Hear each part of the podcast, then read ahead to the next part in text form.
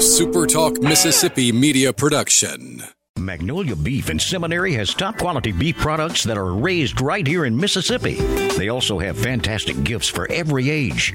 For the best beef in Mississippi and so much more, visit Magnolia Beef and Seminary or find us on Facebook. Howdy, howdy, it's Rhino here, and I wanted to say thank you for listening to Middays with Gerard Gibert here on Super Talk, Mississippi. Get ready, get ready to go beyond the headlines and join a meaningful conversation with people from around the state. Hello.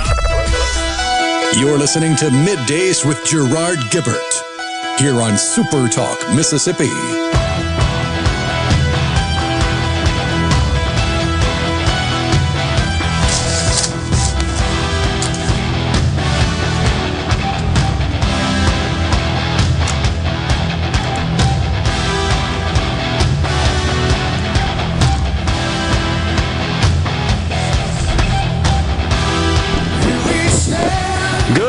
Morning, everyone, and welcome to Midday Super Talk Mississippi. I'm your host, Gerard Gibert, along with Rhino. We're in the Element Wealth studios today, repositioned to Mississippi Blood Services. We need blood, folks. We need you to come on out.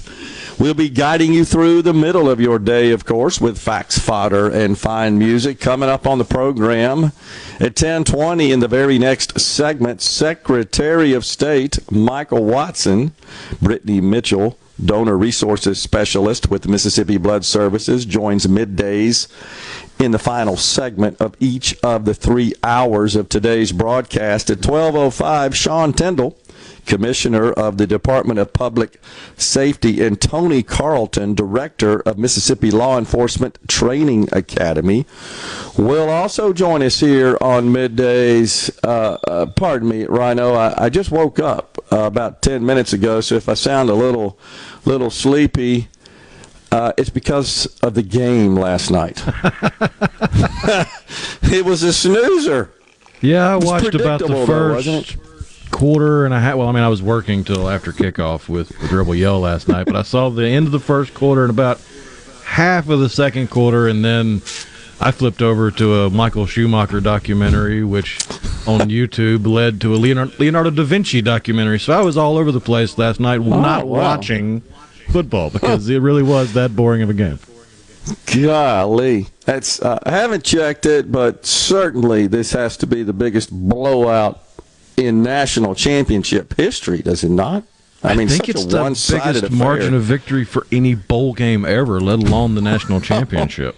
My gosh. Oh, wow. Well, Jerry and Pontotoc says one of Georgia's cheerleaders just scored a touchdown. That's about right. It just wasn't uh, wasn't an entertaining affair whatsoever. I wanted something to be close, a little drama. But let's be honest, the the semifinal games were both good, really good. I think TCU had their all-world game in uh, their battle with uh, Ohio State. Would you agree? Oh yeah. I mean, I think that was pretty much all they had. And you have to give them credit. They got through that. They got to the national championship. That's more than every other team in the country except Georgia. Georgia racks up their uh, second consecutive uh, national championship. The SEC certainly shining once again. TCU took home an ass whipping of biblical proportions, says Darren in Jackson. Yeah, eh, it was indeed. Just it's just a boring affair. I, I couldn't watch it once they got up about three touchdowns. I said, that's it. All done. Folks, uh, we are at Mississippi Blood Services today, and the reason is because we need blood. And last time we were here, you recall in December, it was not the greatest of weather days, torrential rains pouring around the metro area, and I think that deterred lots of folks from coming on out uh, to Mississippi Blood Services here off of Lakeland Drive on Treetops Boulevard in donating the gift of life, blood, of course. And along those lines, I would like to ask the audience to keep a dear friend of mine in their thoughts and prayers today. who will be undergoing open heart surgery not far from here at St. Dominic's. Been in the hospital a little while anticipating this. Uh, a, a, good friend got an update from his wife this morning telling us uh, what the schedule looked like. And uh, I'm praying for him and a very positive, uh, good outcome of the surgery today. I feel like it's all going to go great and he's going to be just fine and it's in the good Lord's hands. So please remember him. A, a, regular listener, by the way, of the program and likes to keep me on my toes as he's so good at and send me texts here and there when he hears our commentary. Uh, but a big fan of the program and we appreciate him. He's a great fan friend and a good person.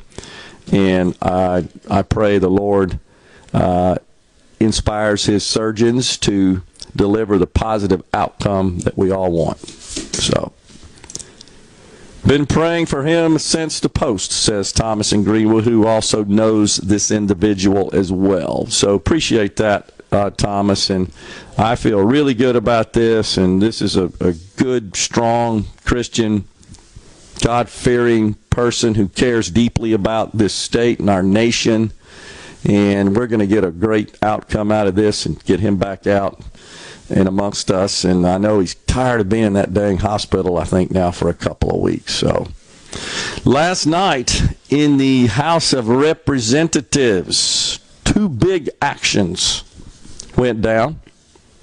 One was, of course, the um, the passage of the rules package, which seemed to be go off without a hitch. I now yesterday, I'll admit, I said there there was some concern expressed over the weekend by some Republicans. I say some, two, but often when you see two make statements of concern about the package passing, you feel like, at least I did, that, that maybe that's representative of numerous other members as well.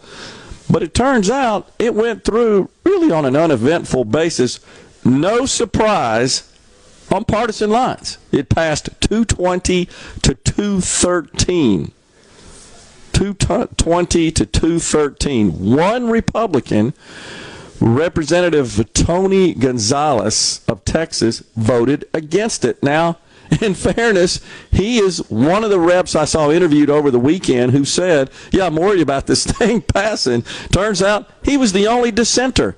The other rep I saw discuss it was Representative Nancy Mace, and she she too voiced concerns, but ultimately she voted in support of it. So it passed on partisan lines with the exception of one Republican. No Democrats, I know this is a shock, voted for it. Voted for it. So 220 to 213, I believe one voted present because we're, we're missing one. That's 220 to 213. There are presently 434 in the body one open seat. You recall we discussed that. A rep from uh, Virginia, name escapes me, lost his life shortly after was elected in the midterms. And so there's one seat that's open. There is a special election, I believe, scheduled in February to fill that seat. And then the other big uh, bill that got on through there, no surprise, was the repealing of funding for the 87,000 IRS agents that received funding in the Inflation Reduction Act. What the heck that has to do with inflation, I have no idea.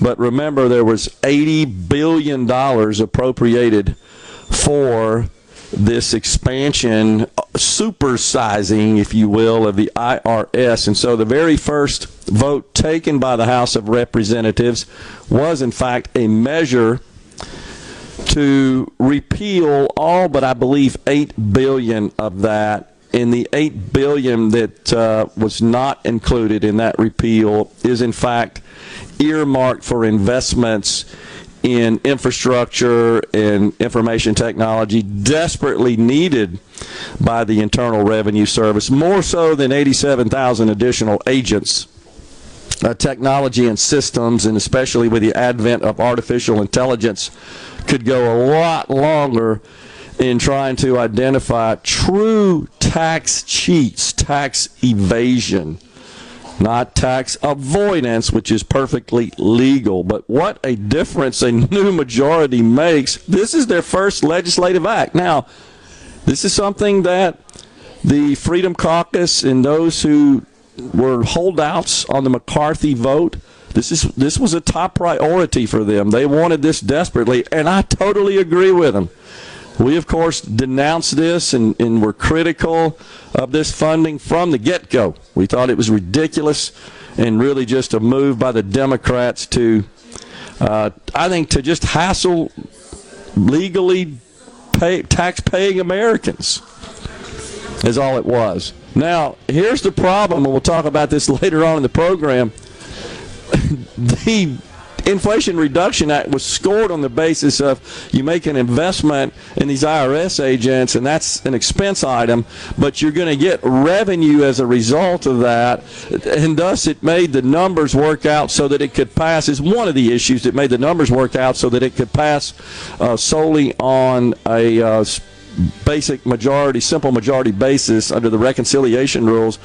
So this actually, to the Democrats, means we're going to get less revenue because we don't have as many agents shaking down Americans to pull it out of them. So we're going to step aside for a break right here. We've got Secretary of State Michael Watson in the Element Well studios today, set up at Mississippi Blood Services. Come see us.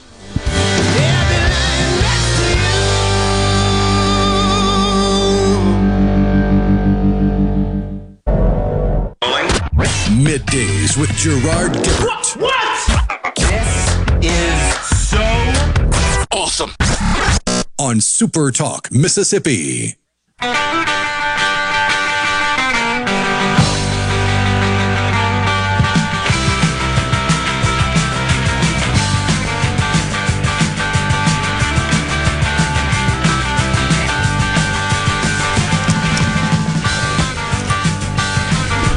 Are back in the Element Well studios. Today we're set up and broadcasting from Mississippi Blood Services off of Lakeland Drive on Treetops Boulevard. That's because we need you folks to come on out and donate blood. It's it's fast, it's simple. It's painless. The folks here take good care of you. The weather is beautiful. It's a nice day to get out and about. Unlike the last time we were here, where it was a little stormy. But joining us now uh, in the Element Well studios at Mississippi Blood Services is the Secretary of State of the great state of Mississippi, Michael Watson. Mr. Secretary, always good to see you, sir. Great to be here in a beautiful facility, and you're right, the weather is absolutely gorgeous, and it's a great day to help someone. No doubt about it. No doubt about it. So, wanted to have you on today to discuss the upcoming MBAT summit, and that is uh, focused on combating human trafficking which is a big problem uh, across our nation, and it exists in this state as well. And I think that a lot of folks are surprised to find out that human trafficking is happening out in Mississippi among us. You, you typically think about what's the surge of, of illegal immigrants coming across the border and connected up to these cartels and so forth. This is happening right here. Absolutely, right here in your backyard. And I remember when I was in the legislature and first started talking about this issue, and had a couple of folks, um, you know, come up to me and say, "Hey, can we talk to you about human trafficking?" I was like, "Oh, that's in Vegas. Yeah. It's in L.A. It's in New York." Well, no, actually, it's right here in our backyard. And uh, the worst one that I was told about at that time was a, a familial trafficking situation down in Brookhaven area, and it was a grandfather who was trafficking his granddaughter uh, for drugs, mm. and it just broke my heart as a father. Uh, anybody who hears that story clearly is going to want you to get engaged and do something about it. So we, we are. Uh, I was really excited to work on that issue in the legislature and then carrying on over to the Secretary of State's office. We kind of looked around the country and tried to figure out what is it that we can do to continue this momentum uh, in fighting human trafficking. And so we saw a few states that had done uh, what what they called their TBAT for Texas, Texas Businesses okay. Against Trafficking, IBAT, Iowa, Okay. Several states have done it. So we looked at uh, a couple of different models and tried to figure out what are the best pieces that we can bring to Mississippi. And that's what we did. And so we're up to about 97 members now, and it's businesses, it's nonprofits, you name it. And so last year, after we announced this, we saw an announcement come out from USM and their Center for Human Trafficking Research and Training, and just perfect timing uh, to, to, come alongside them and to partner up on this. And so that's kind of how this idea was born. Let's put a summit together and let's start teaching these business owners and, and other individuals about human trafficking, what they can do inside their businesses, how we can combat that here in Mississippi. So great partnership with them, MBI. Uh, Department of Health, and so we're really excited about this. Uh, Jones Logistics, our friends down there, are covering our food and beverage for the summit, but We've got 159 registered so far, and really excited about that and the work that we're going to be doing to make sure that people are aware it is happening in Mississippi. How do you recognize it? And what do you do once you see it? Uh, how can you report that to law enforcement and how we can fight that together? Right. Well, it, it's uh, always so shocking and heartbreaking to hear the, the case that you described, uh, how much of this occurs within families. It's family members that are trafficking other family members, vulnerable family members often, for their drug habits. That just seems to be the, the typical scenario we hear from law enforcement that gets involved in these, of course, and uncovers these cases, re- often recovering the victim over and over again. It's it's you can't even comprehend it, honestly. Agreed. It's a sad deal. The more you work on it, the more folks that you meet that have been involved and have been taken advantage of themselves, and, and or to hear these stories, it, it just breaks my heart. Yeah. Um, you know, how does someone do this? And so it's our job uh, to engage, to combat this issue, and do all that we can to make sure that it's not happening in Mississippi. Totally agree. All right, the legislature officially in session now for one week, having gabbled in last Tuesday on January the 3rd. I'm quite sure you've been meeting with members. You've got uh, an agenda. We do. You'd like to see uh, taken up in the legislature. Yeah, absolutely. Matter of fact, this morning at, at 9 a.m., I was in the uh, office across the street there meeting with Representative Brent Powell, uh, working on our election integrity package. And uh, similar to what we were doing last year, a few tweaks of a couple of different things. Our, our post election audit, as a matter of fact, is going to be a little bit different this year. Uh, we're still working on the citizenship piece. there was a bill that passed last year that was a bit watered watered down, so we're trying to strengthen that bill this year. And uh, a few of the things that we're working on uh, with our clerks and with others across the state. Uh, so we're excited about that, and a few different things, some cleanup language, so some LLCs. Uh, we have to send out notification every year when it's uh, resol- dissolved. And so when we do that, uh, we have to send letters. And so every year that number, you know, is about thirty thousand dollars in mail. So we're trying to convert that over to an email address where we can save thirty, forty thousand dollars a year. So uh, little things like that. Yeah. It's All right. Well, so we've got statewide elections uh, less than a year away. Uh, anything we should know about from uh, the Secretary of State's perspective with respect to upcoming uh, voting procedures and so forth? Yeah, two things on that. Number one, I want to make sure that people are aware House District 23 has a special election today.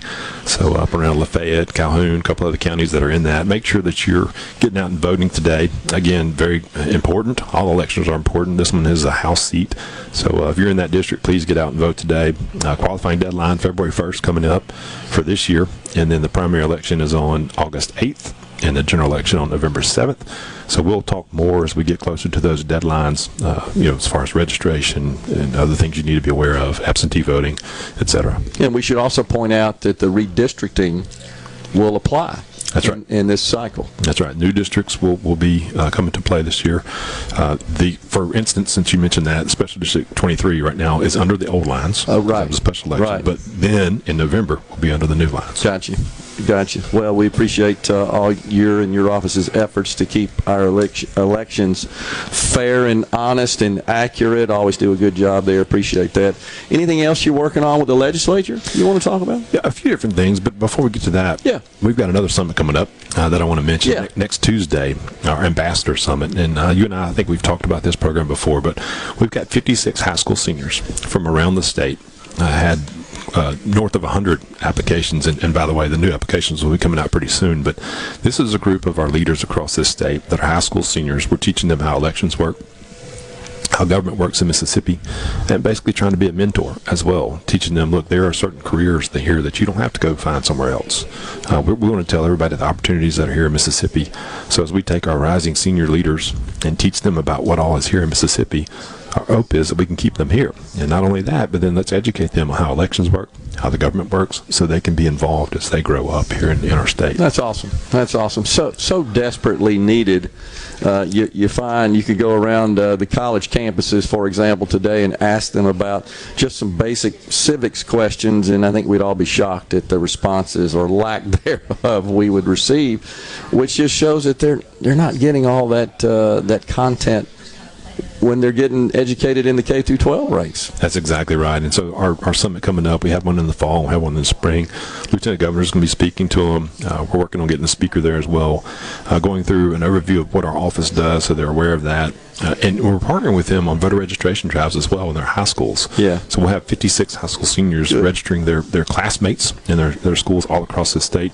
We've got one with us today. Garrett Robinson uh, came a little early today, so he's spending some time with us in the office. But again, spending time and pouring into these young individuals who are leaders across the state, teaching them what they need to know about Mississippi government, how elections work, uh, just getting them engaged. I yeah. think that's an important piece. Makes total sense.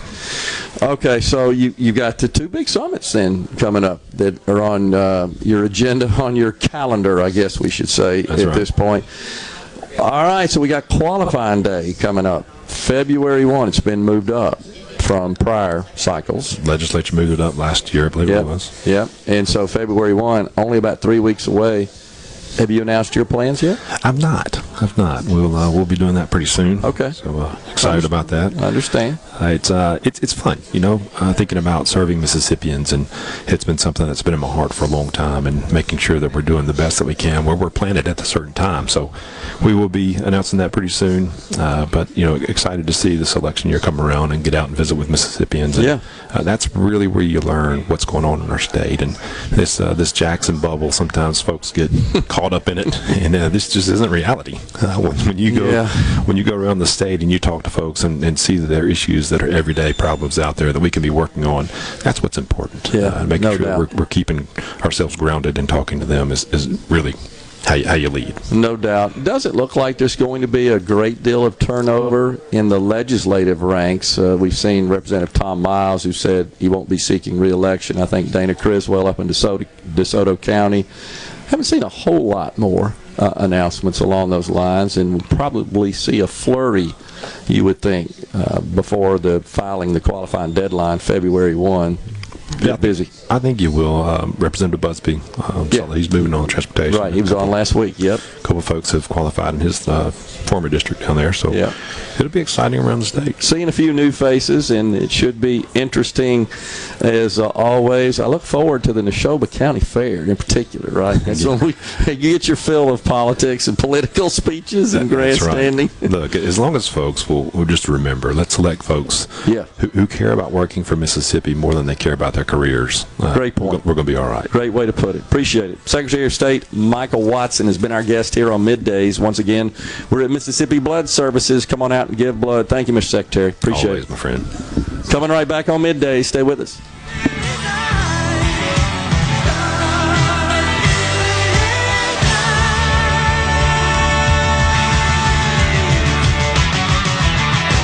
Started today. Adoring fans! It's time for Middays with Gerard Gibert on Super Talk, Mississippi.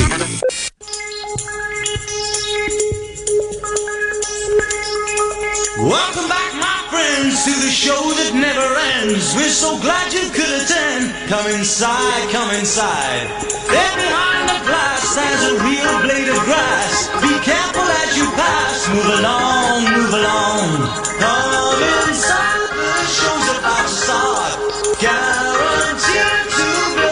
Welcome back, everyone. Midday Super Talk Mississippi, live from Mississippi Blood Services today.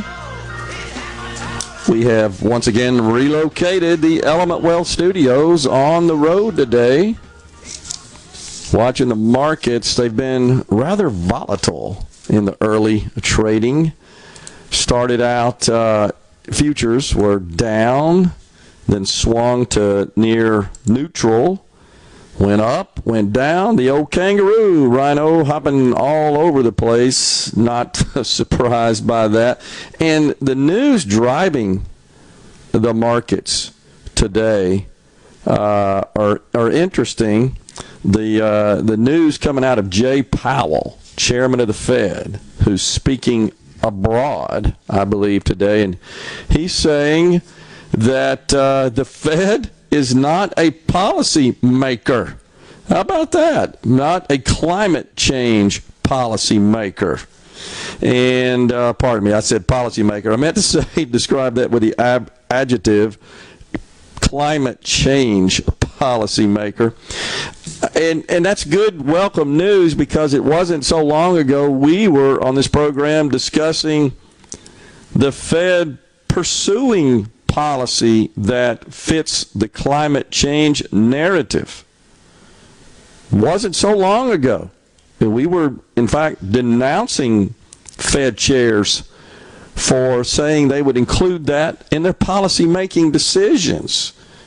You have the controller of the currency and regulatory bodies that want banks to provide their contingency plans for climate change and to show how not just provide their financial picture with all of the various financial data and show that they are meeting various financial regulations and reserve requirements, etc. Balance various balance sheet metrics and ratios and measurements to show that they are a viable operating entity. No, they want them to show what the heck are you going to do with respect to climate change? If it comes about what sort of exposure do you have in your loan portfolio to to those businesses that might be subject to a, an economic downturn and thus default on their loans? And are you loaning to businesses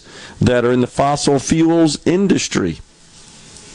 And so Jay Powell finally comes out this morning in his remarks, glad to see it, and said, We are not in the climate change policy making business. You don't say. So markets reacted rather positively to Powell's remarks when he said that this morning, a little bit anyhow, but it's it is a welcome a sentiment from the Fed chair, which is a bit of a pivot from what they were saying not so long ago, where they were making climate change front and center in their policy making decisions, which is insane.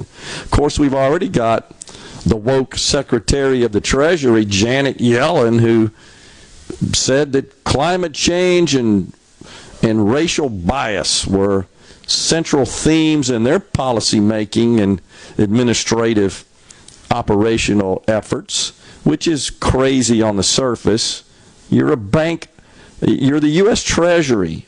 Your, your job is not to be a climate change activist. So good to hear that Jay Powell said that. Jamie Dimon, the CEO of, of JP Morgan, wasn't so long ago, he was on the Hill testifying. Congress wanted to know about their policies with respect to climate change. Well, it's not, we haven't outlawed fossil fuels totally. It's not against the law. I've said this so many times before. The Congress and members of the federal government at all levels should just leave the private sector the heck alone and never in my view, even mention their names, names of businesses, names of executives, unless they're breaking the law. Well, it's not against the law to invest in or loan to the fossil fuels industry. Now, honestly, that's what the Democrats want. They've made it very clear. We're going to put them out of business. We want to ban the use of fossil fuels totally. That's their goal. But until that occurs, these banks, these financial institutions are within they're right to work with, loan money, invest to, make investments in the fossil fuels industry. And he told the U.S. Congress, I believe this was in early uh, December, he told the U.S. Congress that his bank, quote, absolutely does not have a policy against funding new oil and gas projects, and the idea of doing so quote, would be the road to hell for America. Well, once again this morning in an interview on the Business News, he kind of doubled down on those sentiments and he said, uh, we we lend to any industry as long as they're not breaking the law and as long as they can meet our underwriting standards. Well, that's the way it should be. You're, in, you're a financial institution, you're a bank, you're not a climate change activist. And so now we got Fed Chair Jerome Powell telling the world today, yeah, we're not going to include climate change in our policy making. Great. That's the way it should be. So the market's like that. And this is all goes back to this ESG, environmental, social governance principles in investing and managing and operating a company. Folks, I'm not sure if you've seen this. It was it just broke the news this morning, but the Biden administration is weighing a nationwide ban on gas stoves. Enjoy cooking on your gas stove? We certainly do in my house. Well, the Biden administration wants to ban gas stoves on the pretense, is the way I'm going to describe it, of preventing harmful pollutants from being released by these appliances into the air. This is a hidden hazard. The Consumer Product Safety Commission Commissioner Richard Trumka Jr. said any option is on the table. Products that can't be made safe can be banned. So the American Chemical Society and New York University Law School's Institute for Policy Integrity found that gas stoves, which are used in about 40% of U.S. homes, emit pollutants they say nitrogen dioxide, carbon monoxide, and fine matter at levels deemed unsafe by the EPA and the WHO. More than 12% of asthma, childhood asthma cases, childhood asthma cases can be attributed to gas stoves. Just a quick reminder this any? is the same government that believes frosted mini wheats are healthier than a poached egg.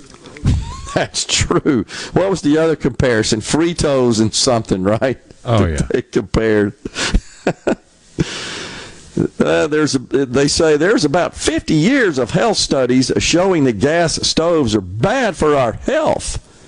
Except the there's only been one publicly available meta analysis that was published less than a month ago, and you can't even see the data set they used. Unbelievable.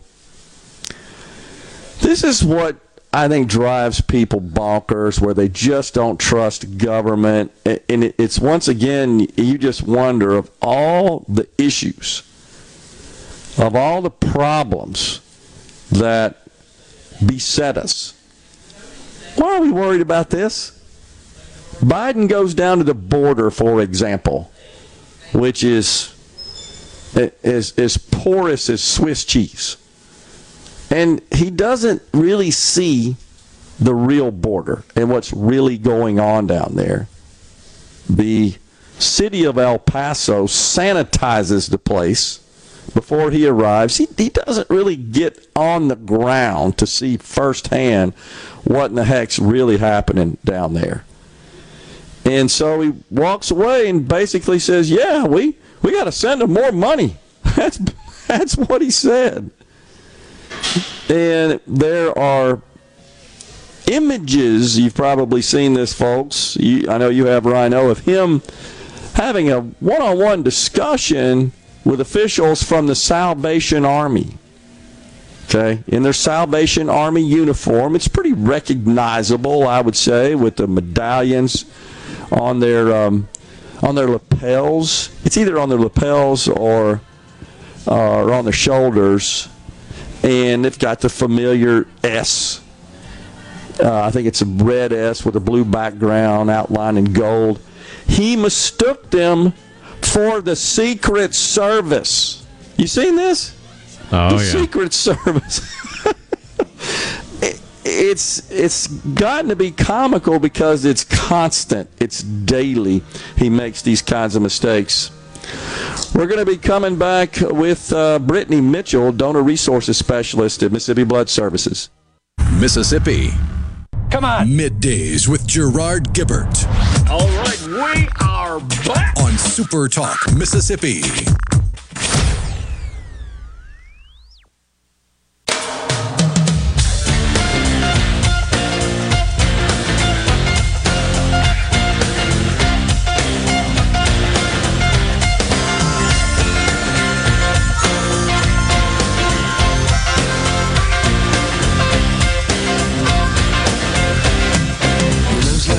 Welcome back, everyone. Middays live today at Mississippi Blood Services on Treetops Boulevard off of Lakeland Drive in Flowood, Mississippi. Joining us now in the Element Well Studios, tucked in the corner here with all the windows around us at uh, Mississippi Blood Services is uh, Brittany Mitchell, donor resources specialist with Mississippi Blood Services. Brittany, a little better weather today than the last time we were here. Absolutely. 100 times better. Uh, all right, so what do we need? we need blood. Um, but we have some really exciting things going on for National Blood Donor Month. Um, if you donate today through Saturday the 14th at our Flowood Main Center, you'll receive uh, your choice of a gift card as well as a MBS color changing cup that I have sitting right over here with me. But um, yeah, y'all come in and donate. Y'all get some goodies. No excuse today. The weather's great. Exactly. Get on out and enjoy it on this January the 10th. Uh, the the feedback we always get from donors is that it's uh, really a painless experience. Great staff, treat you well, in and out, doesn't take very long, and you're doing so much to help others in their time of need. That's the main point here. Absolutely, absolutely. The whole process takes max about 30 minutes, um, and everybody takes great care of you. You get to watch a little show while you're here at, your, at the main center. So, and we also have blood drives all across the state as well. So you can always visit our website to see where those are. Yeah, and you, you handed me some statistics here. We should uh, tell the folks every two seconds in America, somebody needs blood. Mm-hmm. And isn't it crazy that it took you five to say that? I know. That's true. It puts things in perspective. that's a good point. a single blood donation can save two or more patients in need. The need for blood remains constant.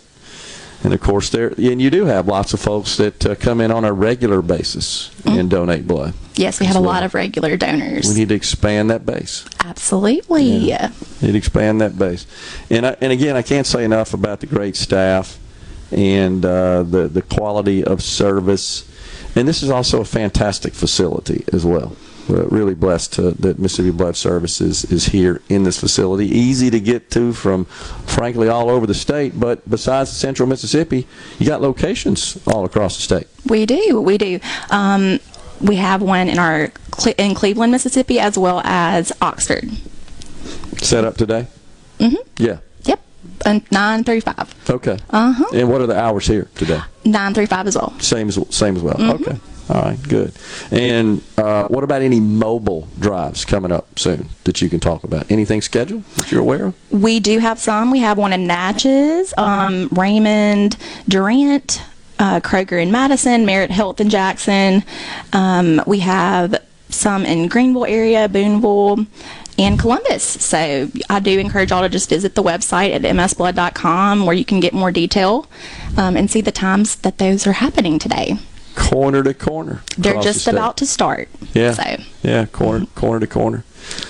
Uh, anything else we need to know about? So, some people often I get texts. They want to know they have certain medical conditions that they think may prevent them from being eligible, uh, approved to donate. Anything specific there that folks need to know about?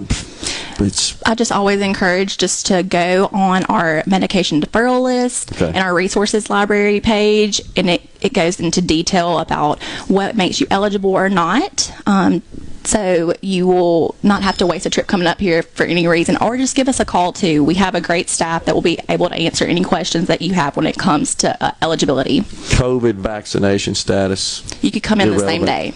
Doesn't matter though, right? Whether or not you are vaccinated, we, we don't care. No, Yeah. does not matter. Yeah. Um, yeah. So Same day. Not wearing masks in here either, are we? We Or are. Where are we? Well, we do ask that if you're not vaccinated, um, that you do for the sake of you know our staff Sure. and other donors in the building. Um, but it's not required. Okay. Okay. Just encouraged. Mm-hmm. Yeah, It's just a request. Yeah. encouraged. totally understand.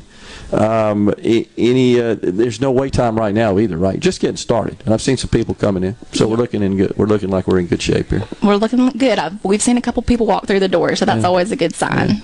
And you get the snack bar when you're done. Oh yeah. Very important. Oh yeah. Yeah. We've got a variety of different good snacks for y'all. And that's really from. just to keep a quick eye on you for just a few minutes uh, when when you're uh, done with the donation process, just to make sure.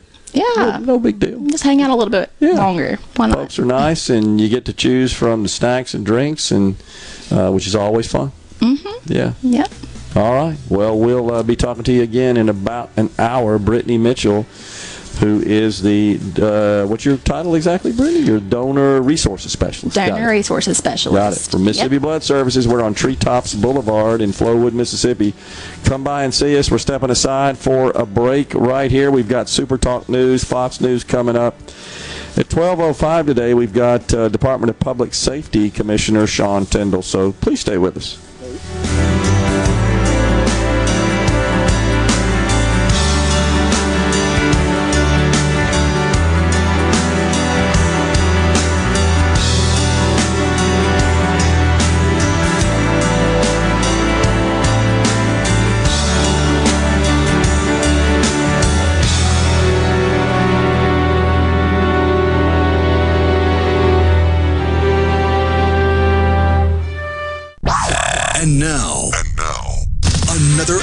Of the talk that keeps Mississippi talking.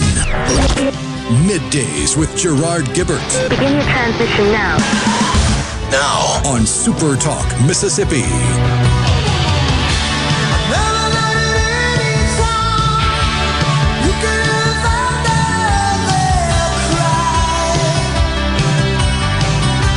Welcome back, everyone, to Midday Super Talk Mississippi. We are live at Mississippi Blood Services, lo- relocated the Element Well Studios out here today. We got uh, Scary Gary jumping all around whenever he does these remotes there, Rhino. You know what's involved in that. A whole bunch of work, and he does it, and I simply show up, and it's all set up, ready to go, as is the case with you back at Super Talk headquarters, and I just put the headset on and start uh, talking. So I appreciate very much all the folks that make all this possible. But we need blood. That's why we're here today. So in the segment before we went to break, we were talking about the Biden administration's proposal to totally eliminate and implement a nationwide ban on gas stoves.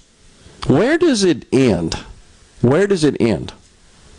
Th- This government is bound and determined to intrude in every aspect of American life. It, it just there's just no limits that I can see. It it doesn't matter if it's in your household, and this which is the case here. Certainly, from an economic perspective, and extending their tentacles into virtually every aspect of operating a business, it's incredible. And I just don't see any interest in slowing that down. And while I'm certainly pleased to see the vote in the House last night to strip away it turns out it's 71 billion of the 80 billion dollars of funding to the IRS which was included in the Inflation Reduction Act recently passed signed into president uh, into law by the president. That bill which is unlikely to ever see the light of day in the Democratic controlled Senate passed once again totally on party lines 221 to 10. I haven't checked the roll call, but that would indicate that three members did not cast a vote or or voted present. I'm not sure. Haven't looked at it yet, but it doesn't really matter. It's 221 to 210, totally on partisan lines. And uh, it won't see the light of day in the Senate. So, okay, now what? We got that part done. Kevin McCarthy has fulfilled his promise to the group that held out on supporting him for Speaker that he would, in fact, allow such a measure on the floor. Now, we should point out, he made it clear that was a top priority before the first vote was ever cast for Speaker. So it's not like the group that held out won some battle here as far as getting this measure to the floor for a vote. So, what did the Republicans do with this victory, which is just simply in the House? Because that's what they got just a victory uh, to on this to support this bill that's now headed to the Senate. It will get killed. It will never get a vote in the Senate. And if it did, and there were a few Democrats who peeled off and defected from their party and voted with Republicans, assuming all Republicans in the Senate, which is, I think, a bit up in the air at this point, based on their 18 of them supporting the uh, recently passed $1.7 trillion omnibus bill. But just assume that sufficient number of Democrats would defect, join all 49 Republicans so as to pass this bill. It goes to the president at that point, having passed both houses, and he, of course, doesn't sign it, vetoes it. That's all there is to it. Done deal. Next. So uh, at some point, we're likely to see a bill to enable term term limits. And once again, that likely will pass the House. It will get no traction, I don't believe, in the Senate. And certainly, if it ever got to the president, it's going to get vetoed. So you just look down the list of all the things that the holdouts wanted to accomplish, and I support those matters, those measures, those efforts. And I think it's good that, that this legislation does provide a record, in, the, in this case, in the House. We see how all these House members voted and where they truly stand. And of course, in this case, it's not a surprise. All Democrats supported this measure or opposed this measure. All Republicans supported this measure. I don't think we learned anything from that. Will that make a difference in the next round of elections for members of the House, which comes up during the presidential election year of 2024? I'm not sure. But I think it definitely shows a pretty clear contrast between the parties because the Democrats want a much larger government and they they want to do so by ex- expanding the IRS. The New York Times wrote an article, published an article. There, it was an op-ed, so one of their opinion editors penned it not so long ago, where they said that expanding the IRS was necessary to go after the Jeff Bezos of the world. Well, we need 87,000 to do that. And if you think you're going to find that Jeff Bezos has illegally evaded taxes, you're really not very smart. That's not where the tax evasion is occurring.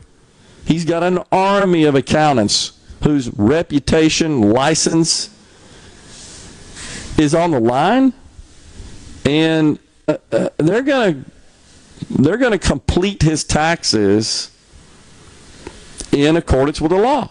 You're not going to get any more money and find any any big pot of gold there in the Bezos household. That's silly.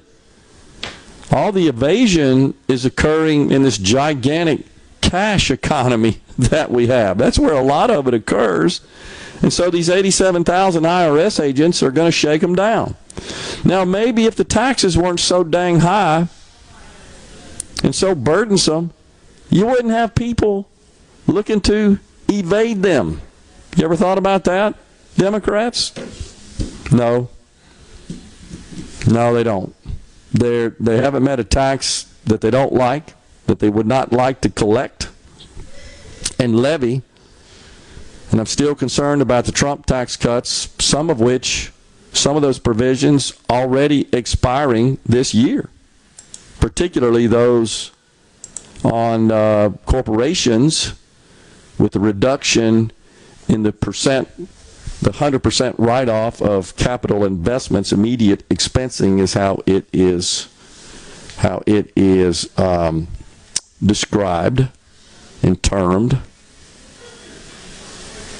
Let's see here. So you're, I'm looking on the C Spire text line. Hmm. So you're promoting the 87,000 IRS agents lie, I see. Care to tell your listeners how much denying that funding is going to cost the federal government in lost revenue? Yeah.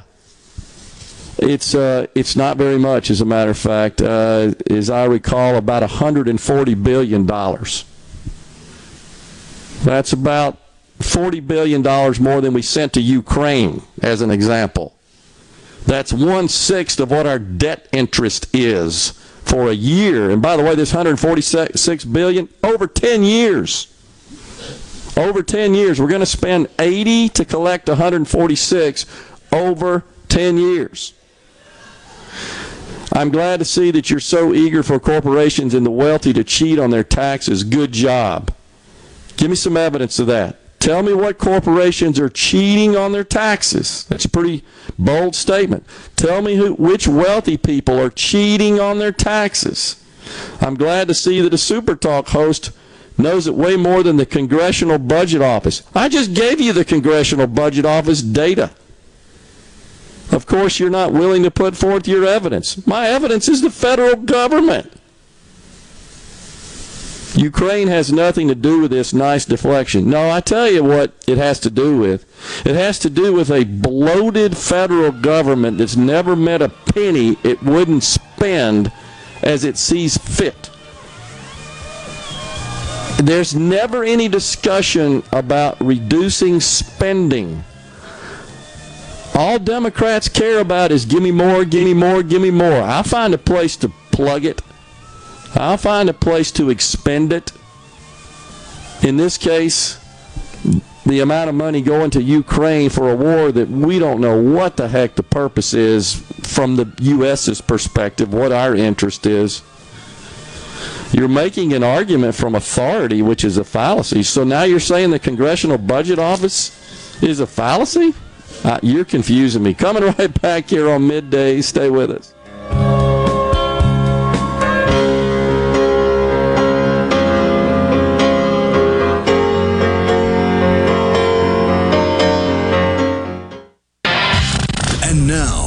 Talk that keeps Mississippi talking. Now, now, on to the real part. Dynamite! On Super Talk, Mississippi.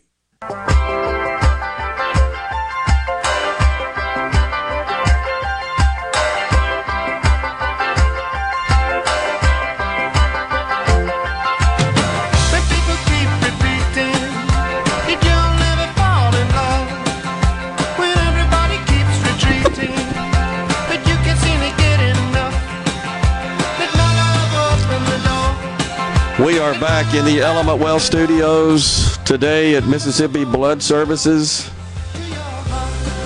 That's right, 87,000 new IRS agents.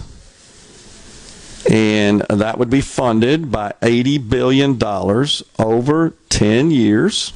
That's the way all of this revenue and spending legislation is structured. We've discussed that before. It's it, it's all expressed in ten year figures, and the amount of money, and it's all speculative, and it's uh, estimates pieced together by the Department of Treasury, by the Internal Revenue Service, which is of course a department of the Department of Treasury. And uh, the amount of money they expect to collect additionally by staffing up with 87,000 new agents, which they say would be focused on those who make more than $400,000 a year, and that's just simply not true. And what that would yield to the government in terms of revenue isn't a whole lot greater than the cost to produce it. Would generate about 9.9 billion audit auditing those who make more than $400,000 at least.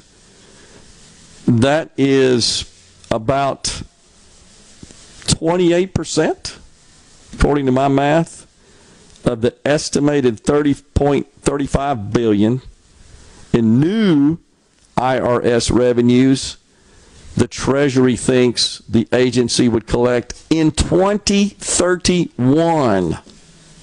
2031. That's the scenario they presented. So we're going to spend $8 billion, they estimate, a, a year on average over the 10 year period. And they're estimating they're going to collect 35 billion in new revenues in 2031, but only 28% of that comes from households who file with incomes over $400,000. It, it, you could audit 100%.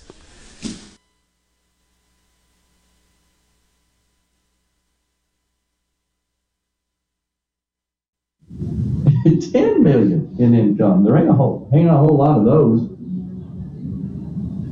and that still would fall short, twenty percent short of the estimated 35 billion in new revenues in 2031. And this, by the way, assumes a 98% increase in the number of tax filers making over 400,000 between 2019 and 2031. Yeah, we got an echo going on.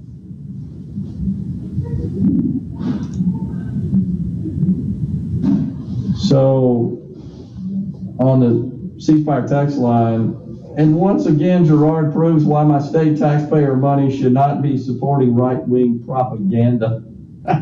it's not propaganda. Propaganda is, is when you're embellishing the facts in, a, in an attempt to persuade a, a sentiment. Are we okay now with the?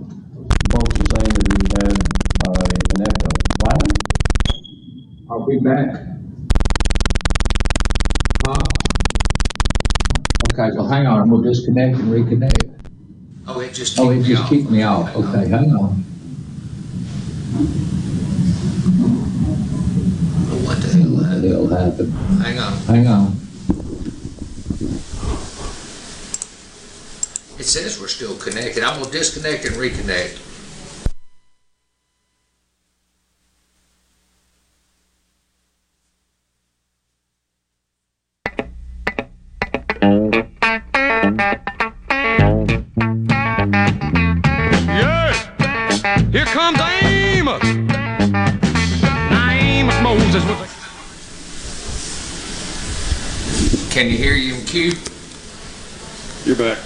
Back. Okay. We back, folks? We back. Sorry.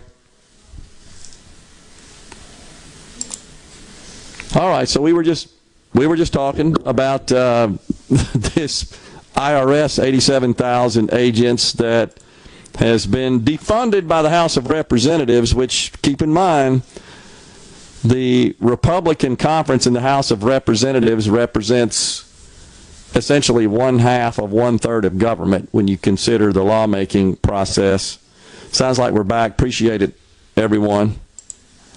And but on the C Spire text line, evidently I rubbed somebody the wrong way. There is all I Well, can it's say. the same person that always has an argument but never really has any evidence to back up his argument because he's been spoon fed nonsense by the talking heads on MSNBC and the idiots with D's by their name that he votes for. He said, "Seriously, dude, never take anyone serious that says, dude, you are intentionally omitting a lot of information. Lying by omission is still lying. So I'm being called a liar by this individual.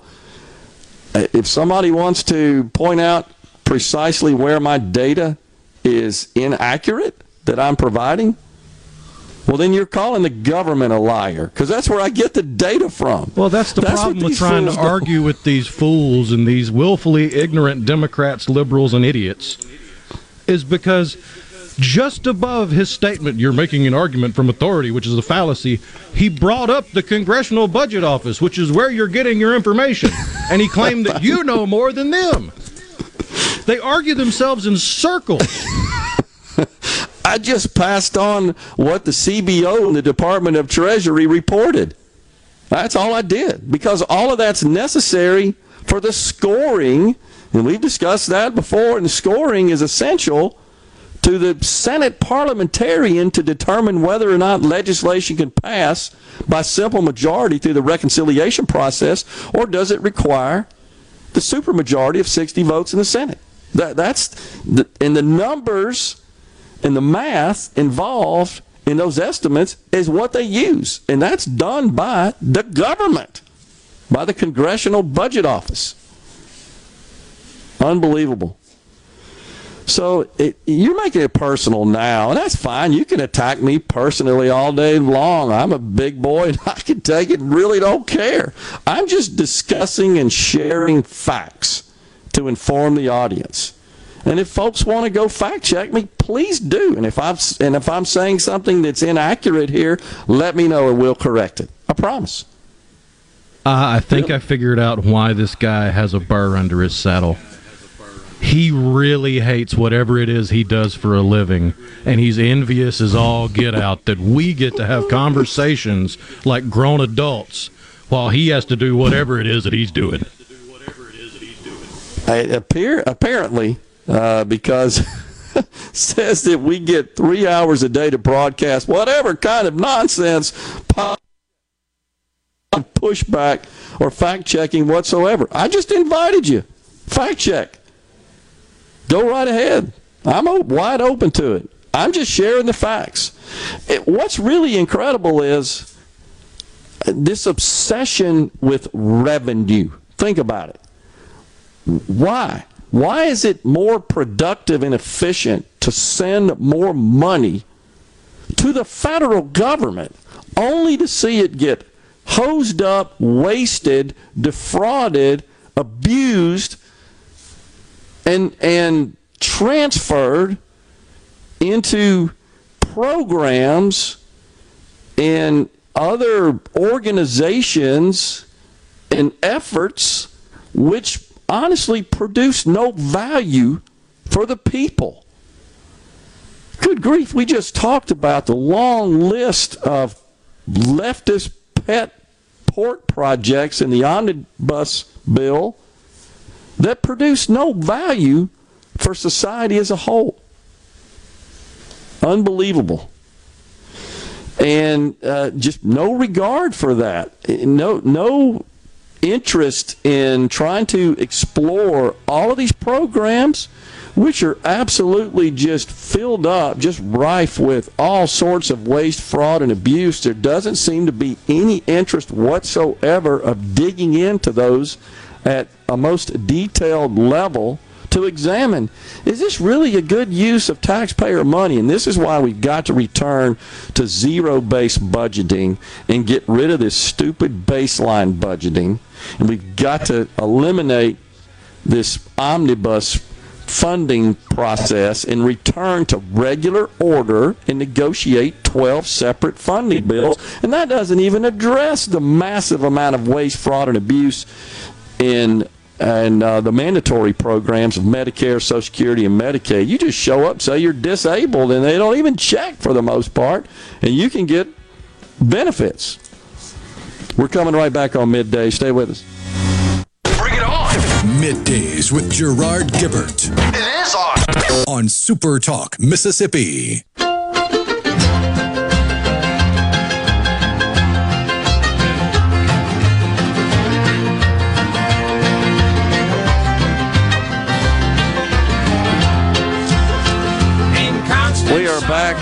On middays from Mississippi Blood Services today. We've relocated the Element Well Studios out here in Flowood, Mississippi, in the Mississippi Blood Services headquarters at the Flowood, Oxford, and Cleveland Blood Services centers. Now through Saturday, January.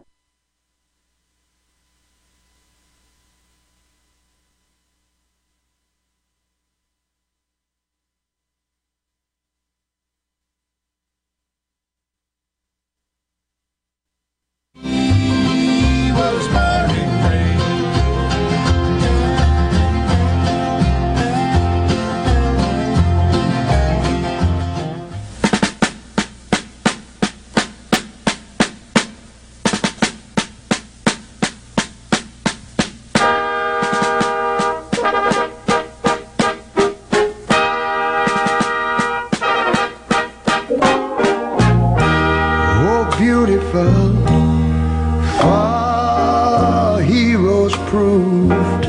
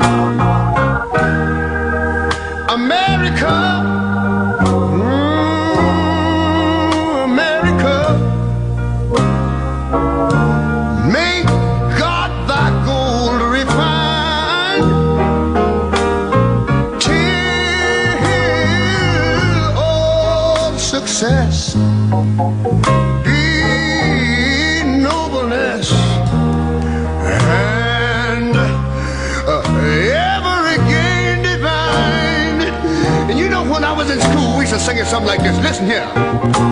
Oh, beautiful, far spacious skies. Far amber waves of grain.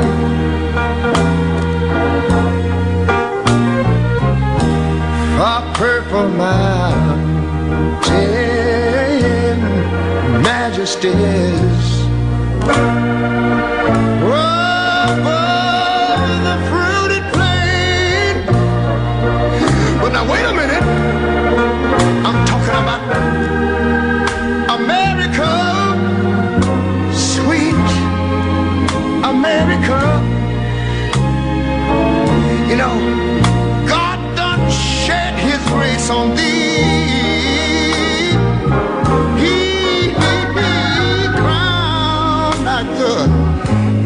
Yes, he did. Heavy brotherhood from sea to shining sea. You know, I wish I had somebody to help me sing this.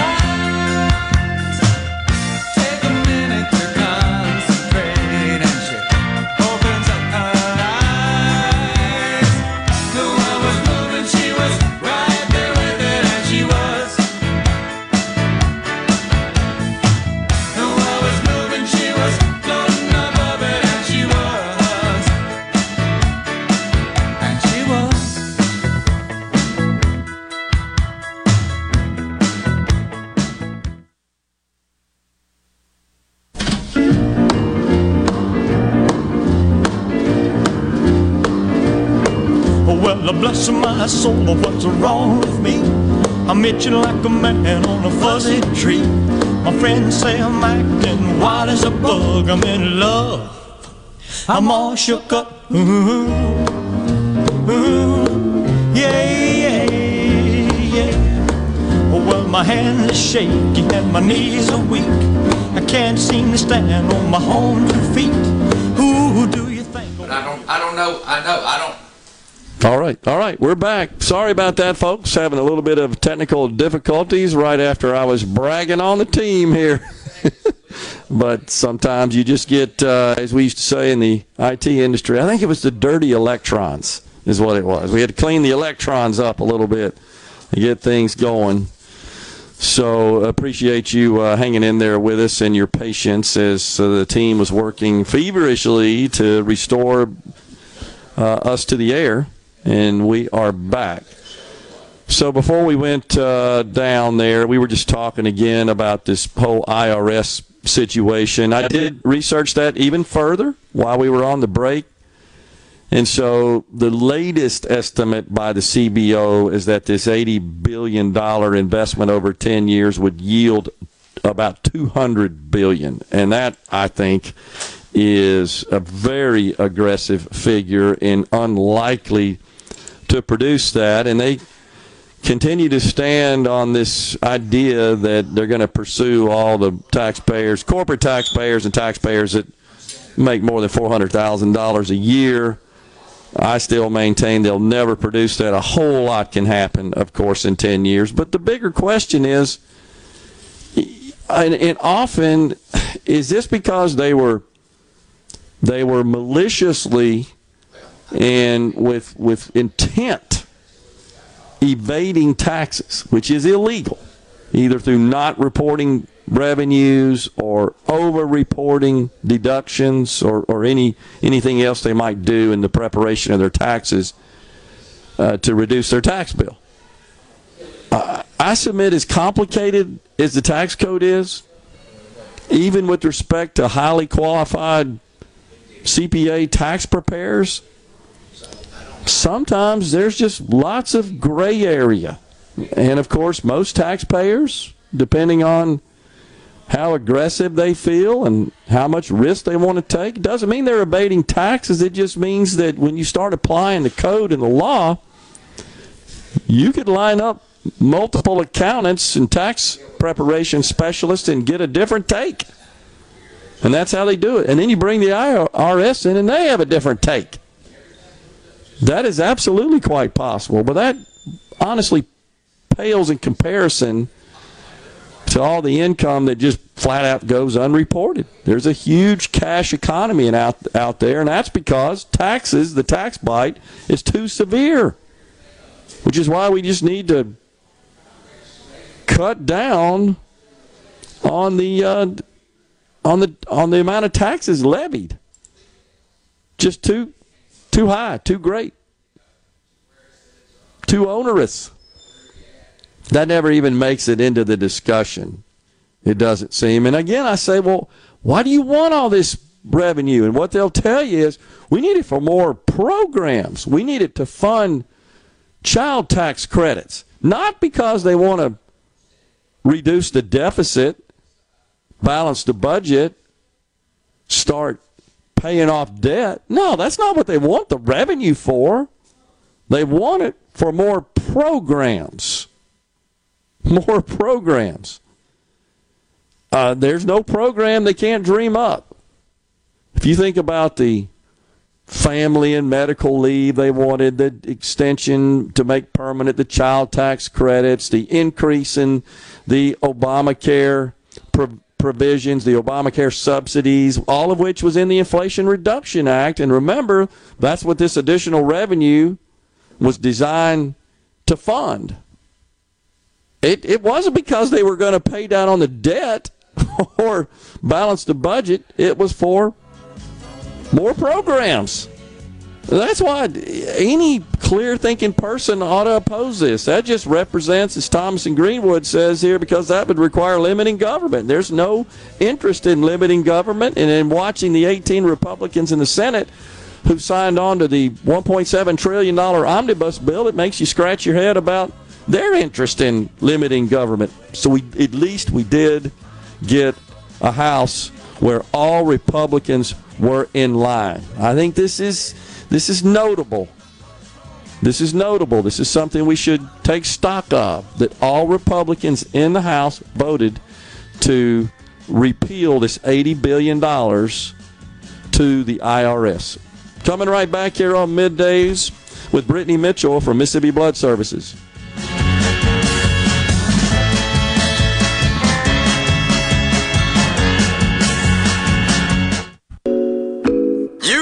That means. Middays with Gerard Gibert We'll do it live. on Super Talk, Mississippi.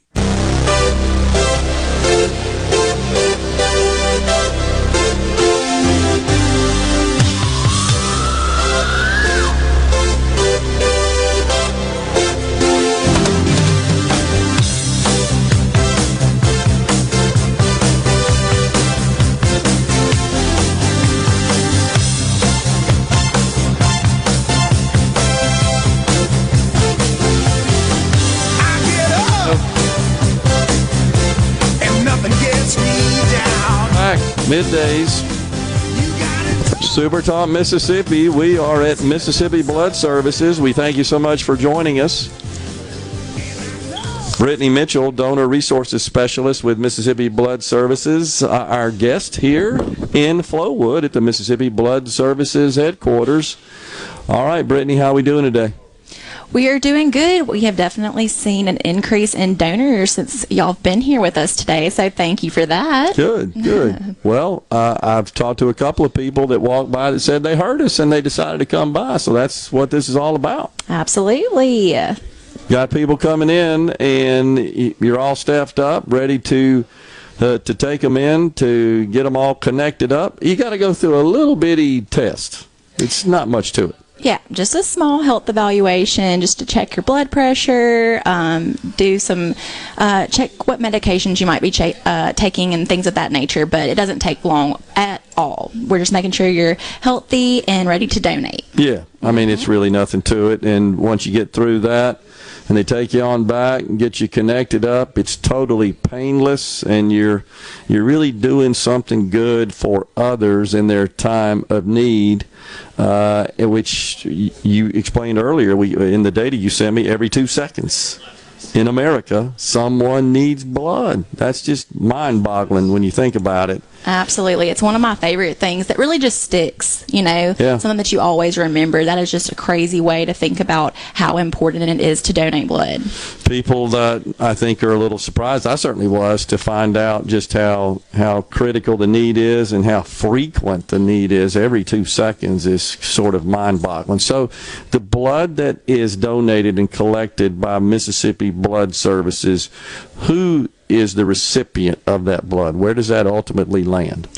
Hospitals all across the state of Mississippi receive the blood for patients in the hospitals that need it. So, And do they do they uh, contact you guys? Is there is there like orders that they place, or is there just a, a, a constant flow of that from your your donor facilities and, and out to the hospitals and the providers?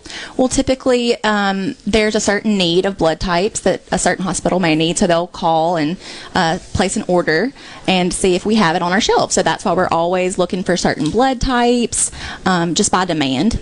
And I know this question often comes up: What type do you need? And the co- and the answer always is All of them. All right, exactly. It's Absolutely a bit it's a bit them. rhetorical, but uh, I think you've explained before that there are some types perhaps that are a little more rare than others. Yes. Uh, just in in terms of how many people actually have that type. And so uh, maybe there's a bit more pressure on the supply of that, but in general, you need all types. Right. We we love for everyone to come in, but some of the ones that we are constantly in need of are O and B donors. Okay. Okay. So um, typically, a lot of people, you know, whether it's a universal donor or like they can receive any type of blood type, you know, that O negative is why we are always pushing for O negative, and it's so rare to have Right. that blood type. So And is this National Blood Donor Month? It Is it is? Okay. So All right. all the more reason to come and donate. And we also have some really great goodies that we're giving our donors. Um, uh, if you donate today through Saturday, you will have a choice of a gift card and also a blue color changing tumbler. It's pretty cool. I'm looking at it. Yeah. yeah. It's got the polka dots on it. You know, it's like Target the blood shortage, so it's kind of giving a Ah. Target vibe, uh, which is one of the gift cards you can receive. Uh, but we have a variety to choose from. You guys always have neat swag. We like to take care of people. you you know? definitely do. and of course, once you uh, proceed through the small medical evaluation, you get whisked back there to, to donate. And uh, the technicians that uh, work with you there are always so nice and so so fun to work with. And then you get to the snack bar and have a little refreshment, and they send you on your way. It takes 30 minutes, right? That's so. about it. That's about it. And it's so crucial and so critical. And Mississippians are so generous. And, and this is really one way that they can help their fellow Mississippians is by coming out here to Mississippi Blood Services or any of the other locations across the state, throughout the state. In 30 minutes of your time, make a, bon- a donation, send you on your way, and know that you are helping uh, at least two or more patients that might be in need. Yep, and we just encourage you if you can't make it to one of our three centers, um, which are located in Flowood, Cleveland, and Oxford, we encourage you to visit our website at msblood.com. We have mobile drives all across the state today that are have just begun, so we definitely give us a call as well at 601 368 2673 if you and we can just go ahead and uh, get you all set up for an appointment. Appreciate it, Brittany. Brittany Mitchell, donor resources specialist at Mississippi Blood Services. It's time for Super Talk News and Fox News. We'll step away, coming back with Commissioner Sean Tindell and Tony Carleton, the director of Mississippi Law Enforcement Training Academy. Stay with us.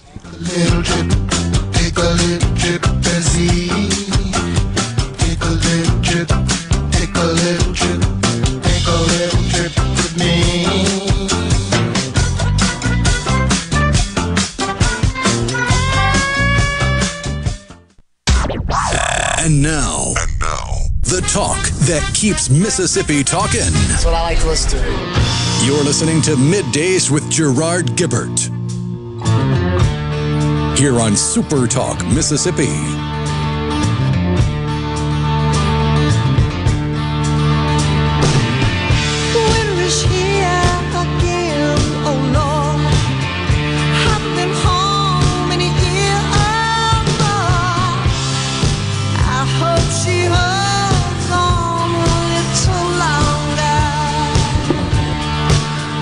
Welcome back, everyone, to Middays. We are live at Mississippi Blood Services in Flowood, Mississippi.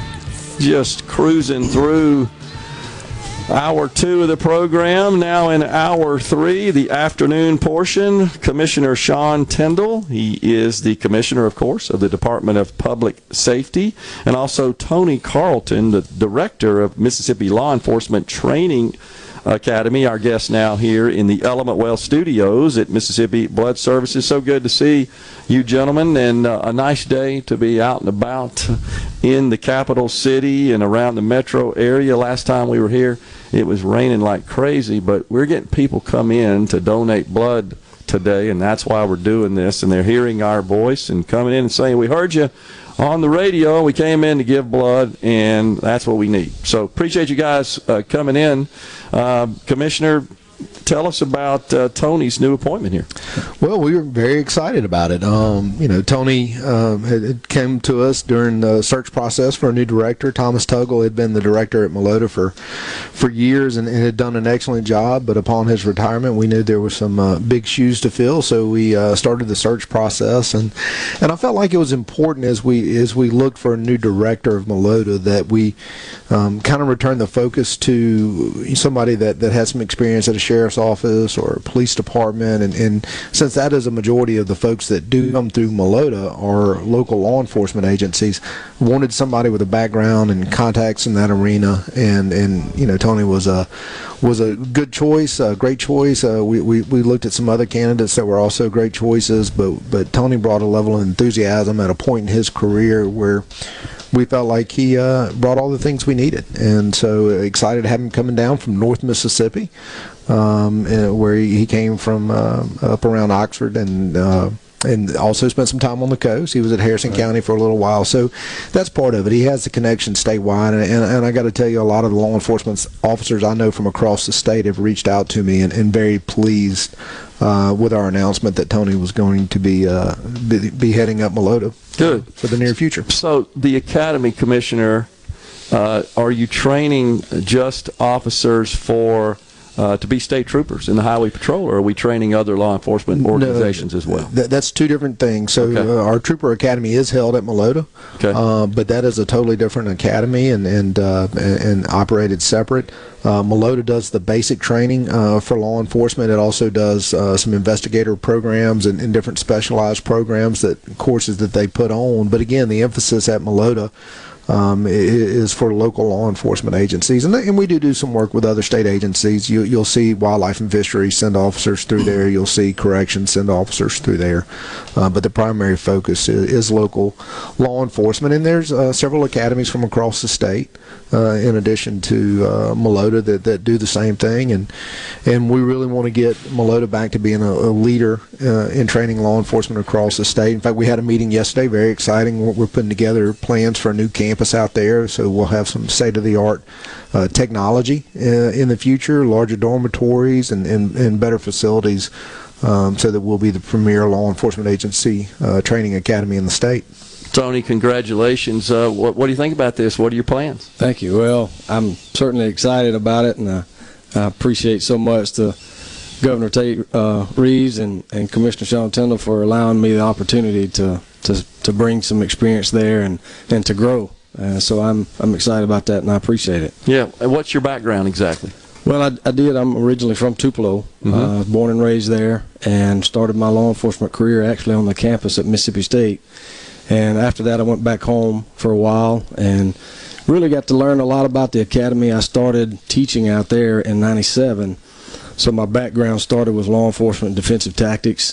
From there is when I moved to the coast uh, and was able to work at their academy, and just found myself uh, in different roles growing in law enforcement. I, I actually felt I could provide more or wanted an opportunity to do more than just on the street. And so I, the the training aspect really uh, drove me to do those things. Yeah, awesome. Congratulations. By the way, Neil from Pontotoc, a regular listener, says, Congratulations to Tony. He's a great man. Thank you. so that's that's awesome when you, Thank when you hear that uh, out from the community. Sounds like you made a great selection there, Commissioner. and so we we look for uh, great progress. You got uh, the legislature in session. Uh, been there a week now, effective today. What's on your radar that uh, you want them to address from a DPS perspective? Well, we, we've got a pretty light ask uh, when it comes to legislation this year. Our, our biggest focus is budget. Obviously, uh, in, inflation has hit the state of Mississippi and, and government employees, state employees, like it has everybody. So, you know, trying to um, find ways to, to provide better salaries for our public safety officials, I, I- think is uh, very important.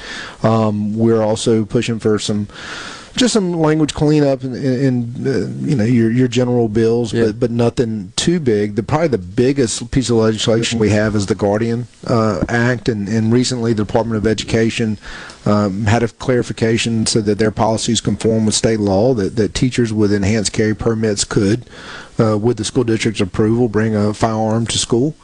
Um, we want to provide a uh, what, what we're calling the Guardian program, which is training uh, for those school districts and teachers that, that want to uh, partake in that process. And, and as part of that, uh, we want those teachers to get a stipend for you know doing it, um, going through the pro- the program, which will be about a three week training program where they'll learn uh, enhanced firearm techniques, self defense techniques, and communication techniques. And so we we feel like it's a very well vetted program. We work with the Department of Education on it. Uh, we've worked with uh, law enforcement, uh, different you know agencies on it, and coming up with a policy. And, and we, we, we think it's going in the right direction. And, and you know it's a voluntary program. The teachers don't have to do it, and the school districts don't have to do it. But if they're going to do it, we want to make sure they have the proper training. Yeah, that, that totally makes sense. How are we doing with respect to uh, recruiting? I know it's always an issue and a challenge for you guys that you're constantly working on. Well, we've got a trooper school starting uh, at the end of January, and, and we've really had some excellent candidates apply, and, and I'm really excited about this class. We're, we're hoping to have at least 70 to 80 start, uh, graduate at least 50 and maybe 60, and, and um, I'm really pleased with that.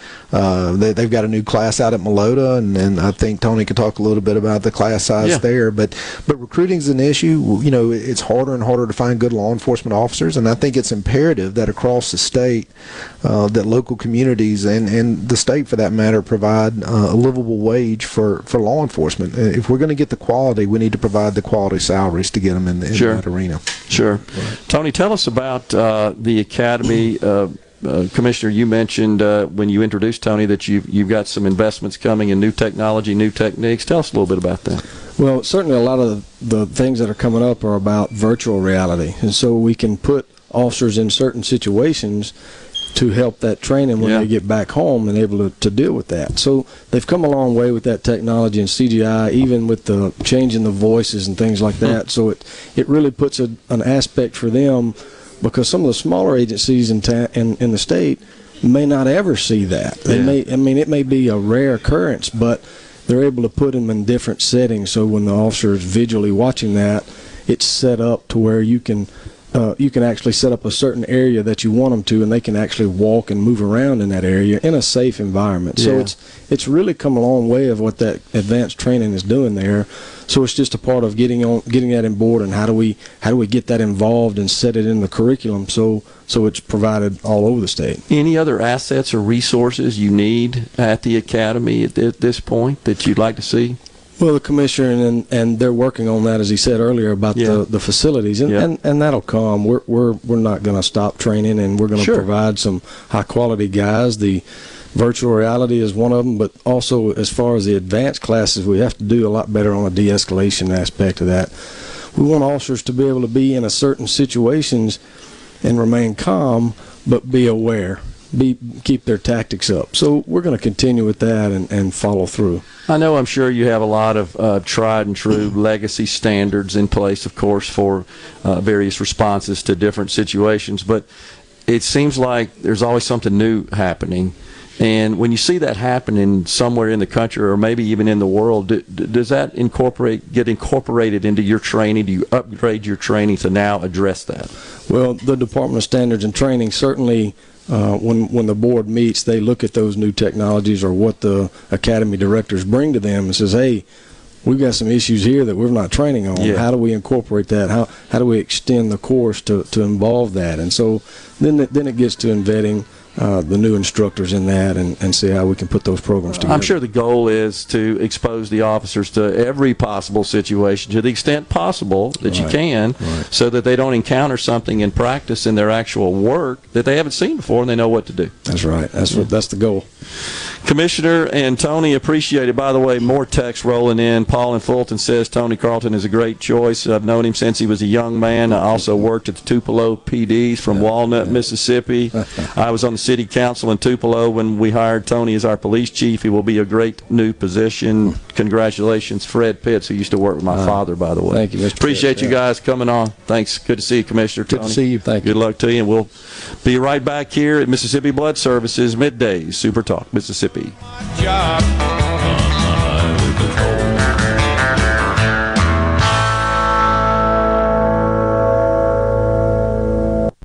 Okay, is everybody ready? I'm ready. Middays with Gerard Gibert on Super Talk, Mississippi.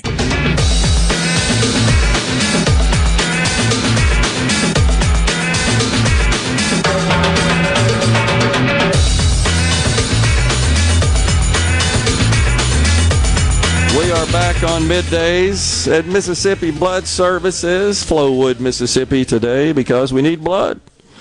We appreciate the commissioner and Tony Carleton in his new role as the director of Mississippi Law Enforcement Training Academy, Melota as it is known, the acronym for coming on middays. Really appreciate that. So, and also it's it's clear that Tony was a good choice just from some of the texts we got here on uh, the program, uh, letting us know what a quality individual he is, and we certainly uh, appreciate that. Uh, also found out this morning that Shuwaski Young, who was a candidate for the third congressional district, ultimately won by Congressman Michael Guest.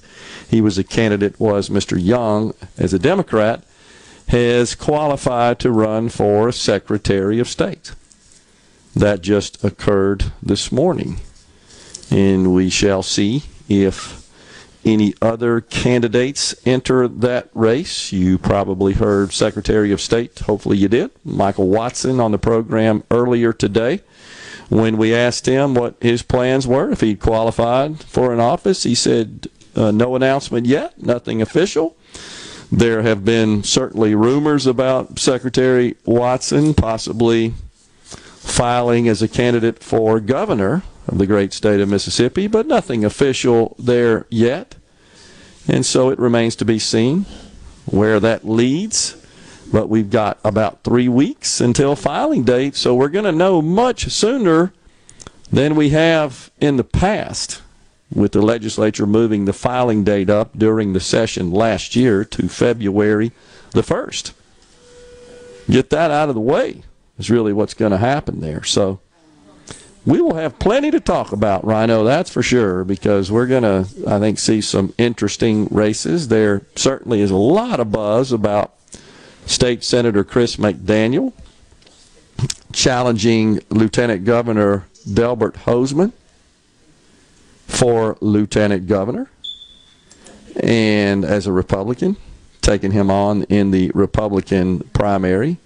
Nothing official on that yet at this point, but that is um, a lot of speculation along those lines. I'm quite sure most people have seen and heard that. There's also been some rumors about Bill Waller, Justice Waller, running for governor again as well. That would be kind of a rehash of the 2019 primary that featured Governor Tate Reeves and Justice Waller.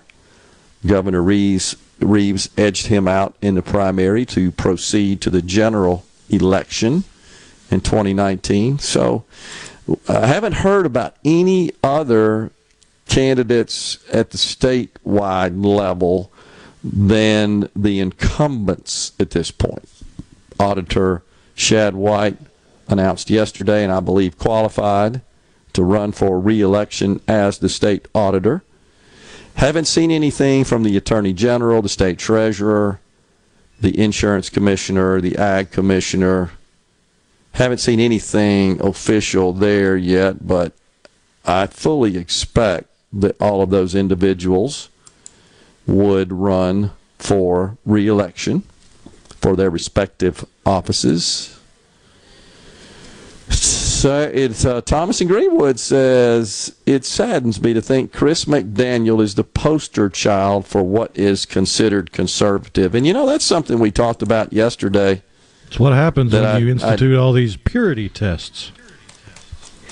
Which, I, and it's a good point that Rhino makes there because Larry and Mize asked that question yesterday. The question specifically was, "Do you think our Washington delegation is conservative?" And and anytime I get asked that question, I, I don't immediately just respond with a, a flat out yes or no, and and that's simply because I don't think there's a consensus anymore. I'm not sure there ever was one, but certainly it seems to be even more prevalent today. I don't know that there's a consensus of exactly what constitutes conservatism. I don't know that my definition of that, for example, would be the same as pick anybody, Thomas's, Chris McDaniels, pick anybody. Uh, now they all may label themselves as such for polit- political expediency, but I think it's safe to say that there are a lot of folks that are listening that would say to those people who label themselves as conservatives, and I'm not talking about people, I'm talking about people that serve in government. They would say, well, no, you're not. You're not really conservative. And, and then when you dig into it, and try to understand how do you define that, I think a lot of folks fall short in not being able to completely provide a holistic definition of what it means to be conservative and what those principles entail. Uh, And then, even when you look at those principles, they're often expressed in an abstract, non specific fashion. And it, it, well, to me, the, the more appropriate way to discuss it, to, uh, I guess, label it, define it, is just based on specific, definitive issues and where politicians, be they elected or candidates, where they stand on those specific issues. And then you have to define those stances as either conservative or not. And one person may say, well, yeah, supporting or opposing that particular issue is conservative. And the next person, who also fashions themselves as a conservative, would have the opposite take on that. And that, that's the point to me is that there's just very little alignment. Shouldn't say very little. Let's just say that there's often cases where there's a lack of congruence. So you could say, for example, the federal government's power should be limited to those which are enumerated in the Constitution. And I- I think most people would say, well, yeah. And then you start digging into what exactly does that mean? And, and I think you'd find that there would be uh, lack of consensus, that there would be disagreement. One, one person's interpretation of the Constitution is different than the next. That's why we have a Supreme Court, honestly. If, if you want to redress your government and you believe that it has, has uh, ventured outside of its scope, as enumerated in the Constitution, you take them to court and you let the courts decide. I mean that that's the system that our our country is based on, was founded on. Government, I believe, functions best when it is closest and most accountable uh, to the people. And and where the power, this is the thing that bothers me more than anything, where power is shared between federal government and states. Federalism, that whole concept, the Tenth Amendment. And, and I think that maybe some would say that here on the show I focus a lot on, on federal matters and federal issues. And, and honestly, that's because the federal government just is continuously encroaching on the states. Some states are perfectly fine with that. Others, I think, and I hope Mississippi is among them, are not. But we just like we talked about earlier, the Biden administration talking about banning gas stoves. I just don't think that that is a matter for the federal government. They shouldn't get involved at that level. It's and when they get involved in, in business, in business practices and business policy and operations, that uh, at the federal level, that that should really shake everyone to the core because those sorts of actions uh, that's really socialism. That is consistent with the concept of socialism. Central planning, a central body, concentrated power dictates to businesses. This whole war on fossil fuels is a great example of that. Reasonable common sense regulations? Sure, I think most clear thinking people are okay with that. But when those regulations begin to extend far beyond really the scope of government as defined in the Constitution, that's when it becomes a problem. We talked uh, yesterday, if you didn't hear us, the, the Biden administration right now is poised to implement 2,651 brand new regulations that will affect the entire and be implemented and carried out by the entire largesse of the agency complex within the federal government. Every single agency, the FTC, the DOJ, the DPE, the DOE, the DHS, all the agency complex, such as eliminating non compete agreements. Through the FTC. That's just not something the federal government should get involved in. What they really want to do is negotiate your employment ag- agreement for you, determine your salary, and tell the companies what they're going to pay you, and just dictate every bit of that from Washington. Stepping aside for a break right here on middays, coming right back at Mississippi Blood Services.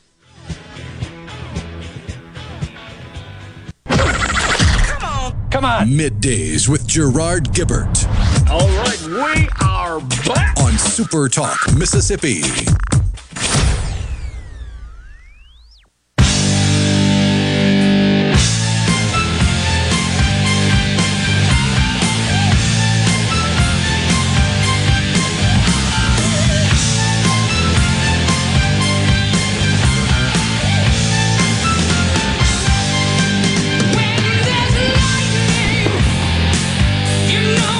Welcome back, everyone. Midday Super Talk Mississippi.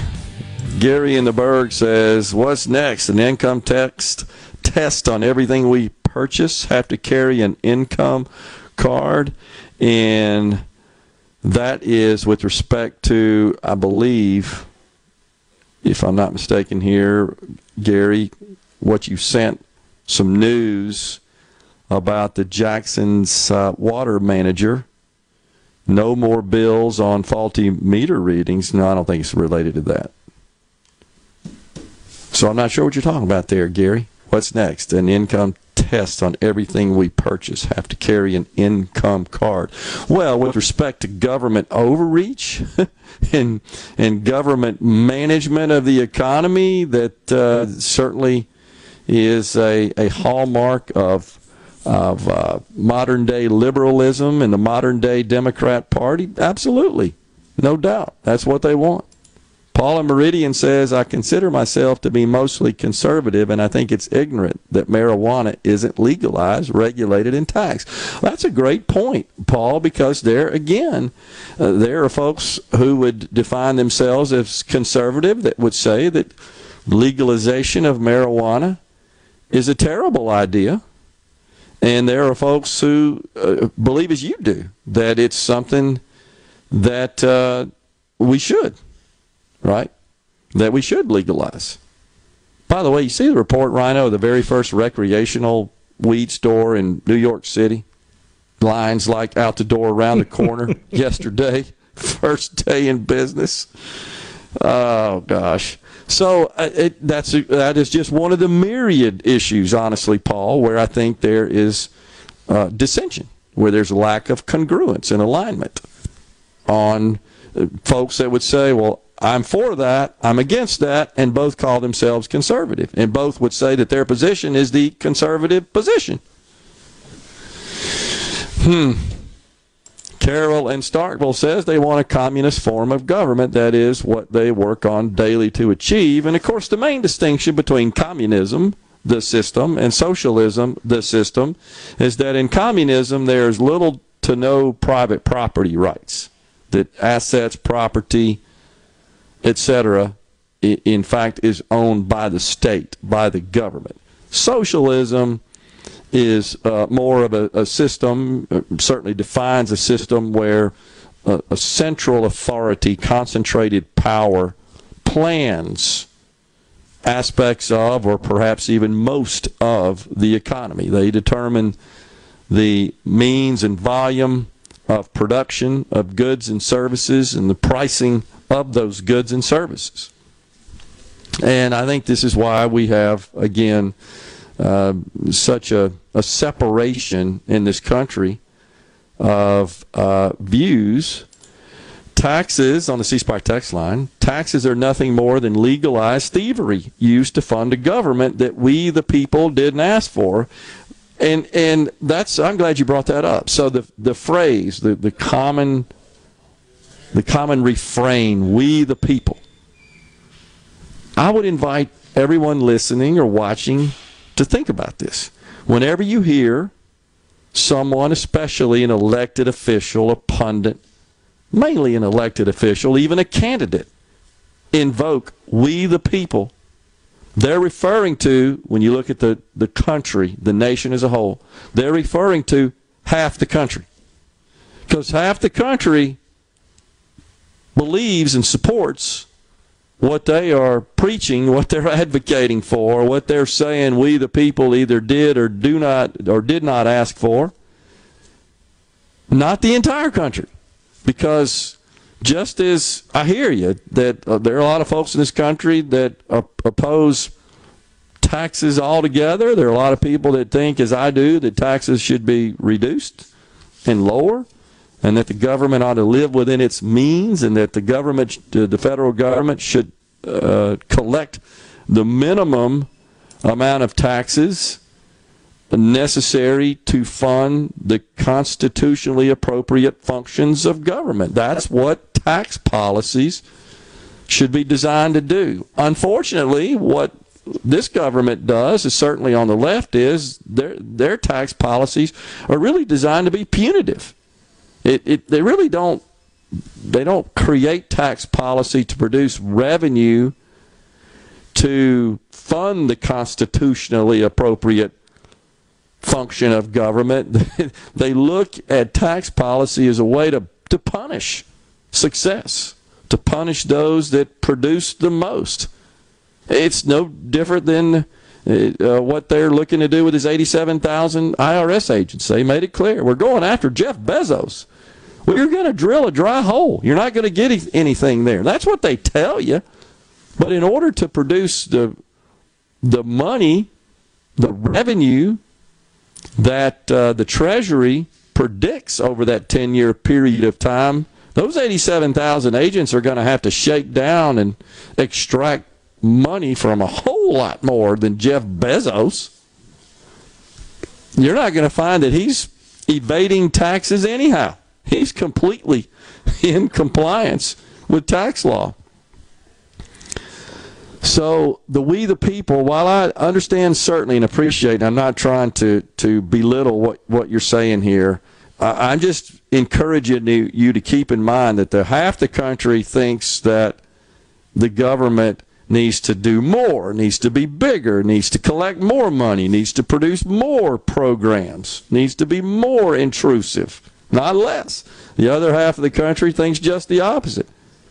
That's why we have such a sharply divided government, even in the House of Representatives, which where the think about it, the last uh, four years, the last uh, two Congresses, each is two years, very very close in numbers. When the Democrats had control the prior two years, a five seat difference. Now the Republicans have control, a nine seat difference. Fairly evenly divided. Over in the Senate, went from 50 50 to 51 49. Very evenly divided. Presidential election, fairly close. Where there's just no consensus. Absolutely no consensus. I would want just want people to remember that the government has no money.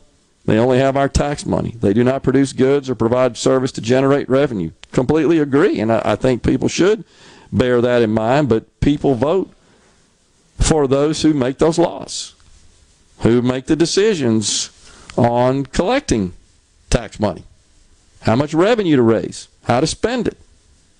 The problem I have is that there's just no interest in curbing spending sufficient to balance the budget.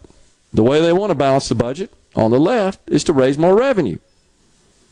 Folks on the right want to see spending cut. And in fact, one of the rules in the rules package just passed last night in the Republican controlled House is a concept known as cut go.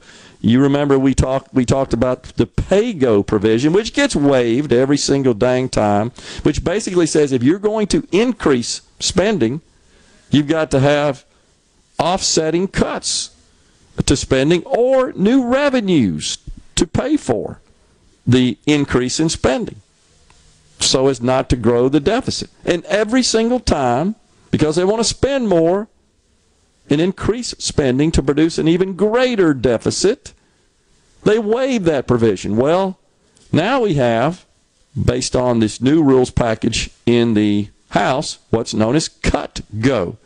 And all it basically says is you no longer can increase revenue as a way to offset an increase in spending in a particular area, you've now got to cut spending in another area to offset to keep everything level.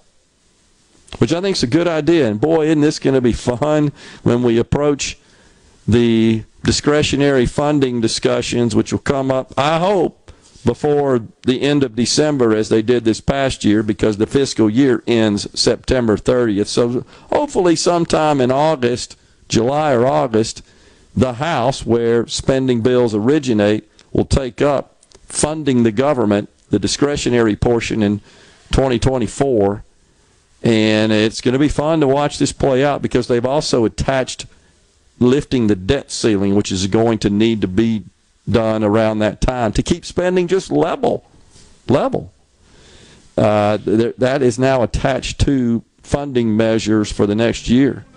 So if, if you're going to uh, if you're going to increase, ask for an increase in the debt ceiling, you can't do that separately. It's going to have to be attached to uh, the actual spending appropriations bills as well. The House can pass all at once. It can't get through the Communist Senate on the C Spire tax line. Exactly. We talked about that. This this is really all a matter of just getting these votes on the record and showing where people stand in the House. Stuff will never see the light of day.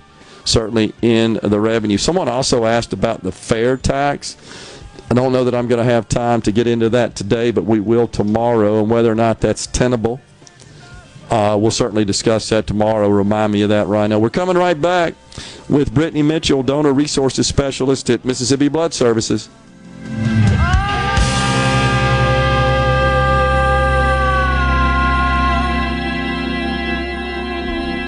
You're listening to Middays with Gerard here on Super Talk, Mississippi.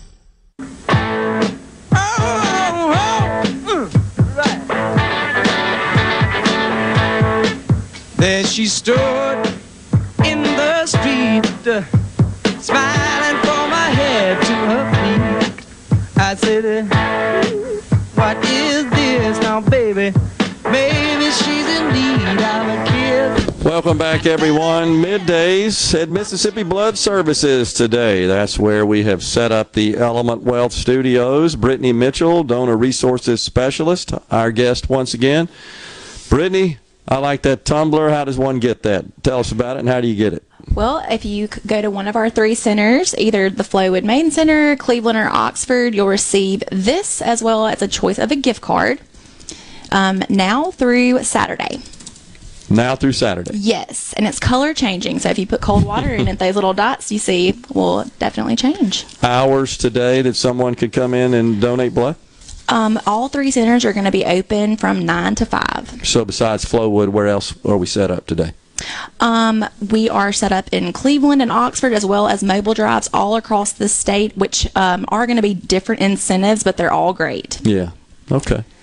Well, I've seen some people that have uh, beckoned through the doors here looking to donate blood, heard us on the air, so that's a good thing. The weather is beautiful. It's uh, it's quick. It is painless. It's convenient, and the folks really take care of you. So you need to come on out and give blood, and we need all types. Yes, all types. We'd love to see you. Um, and one important thing, you know, January is National Blood Donor Month. So all the more reason to come in and donate, either if you're a regular or if you want to be a first time donor. We can give you all the information you need. Just feel free to give us a call or visit our website for any inter- information. And I'm going to share these statistics uh, once again because I think it's important. Every two seconds in America, someone needs blood. A single blood donation can save two or more patients in need. That's really, really uh, eye-opening and incredible. And the, the need is constant. Never goes away. Always need it. Yep, always. I mean, just think about it every two seconds. Every two seconds. That's uh, really is. Wrap your head around that one. Yep, incredible. And a lot of folks have asked about any sort of restrictions if uh, they have certain certain health issues, clinical um, history, Mhm. and so forth. And and you have said the best way to learn about that is to go to the web the website. And, and there's some FAQs and so forth related to that, and also they could call Oh, and get information as well. Right? Either way, whatever you prefer. Um, the resource library has tons of information, but if you need a quick answer rather than searching, you can just give us a call at 601 368 2673. The resource library, of course, a link on the Mississippi Blood Services website, which is msblood.com. Correct. Pretty easy to find. It's a well designed website that you can navigate uh, with ease and go to that resource library and find answers to all those questions. And again, the contact information is published there as well. So if you're not finding exactly what you're looking for, or if you're still a bit confused, just give the nice folks a call here at Mississippi Blood Services and they'll, they'll help you out and answer those questions for you. Yep. You come in, you do a little quick evaluation, health evaluation. Is that what we call it? Yes. Yeah. Um, and really, you can even complete your donor history questionnaire online before your donation. It does need to be completed the day of your do- donation, but that saves so much time when it comes to answering some of those questions just to make sure you're healthy and well. Yeah. Um, and it, they'll just scan a quick code and check you in that way. So there's options. Yeah, really. Again, really simple. The folks here are are so nice and so grateful to see you and that you're here, giving uh, the gift of life, and they take care of you uh, when you're done with the uh, your little blood donation. You go to the snack bar and enjoy some refreshments. Just keep a little eye on you because any anytime uh, you donate blood like that, you you want to do that. But it's again, it's a extremely low risk uh, uh, ordeal and really nothing to it. And you give blood and and uh, again, I like the Nutter Butters, by the way. I like the Oreos. Oh, okay. Well, that's good though, because at least you wouldn't be taking my Oreos. we got a choice. right. uh, and the facility out here is beautiful. There's plenty of parking. You park right here, walk through the doors. They see you immediately and and uh, get you back there as soon as it can for the little evaluation. Total process about 30 minutes. Yep. And you're helping folks out when you're doing it. Saving lives. Yeah. Feels good, y'all. Yeah, that's really really important. So we, of course, at Super Talk are always uh, happy to be here and be part of this, and and hopefully. Uh, our voice on the air is driving people through the doors to donate blood. It looks like it. I've talked to a few that have been through today that said they heard us and said, "Yeah, we need to come out and help." Well, we thank y'all for being here today, and thank you to all the donors that have come out to donate today. Yeah. Again, uh, no excuse for the weather. Last time we had rainy, stormy weather, and I understand folks were a little concerned about getting out and about, but not today. It's a beautiful day. Across. All the more reason to I get know. outside. Get out and come on back. Yep. so we look forward to seeing you here at Mississippi Blood Services uh, till five o'clock today, right? Yes. Five o'clock today. Come out and do something good for somebody else, giving the gift of life by donating blood. Brittany, thanks for having us, and uh, I'm sure we'll be talking to you soon. Thank you. Sounds great. Yep. Brittany Mitchell, donor resources specialist with Mississippi Blood Services, wraps it up here on middays. We're back in the Element Wealth studios uh, tomorrow. Until then, stay safe and God bless everyone.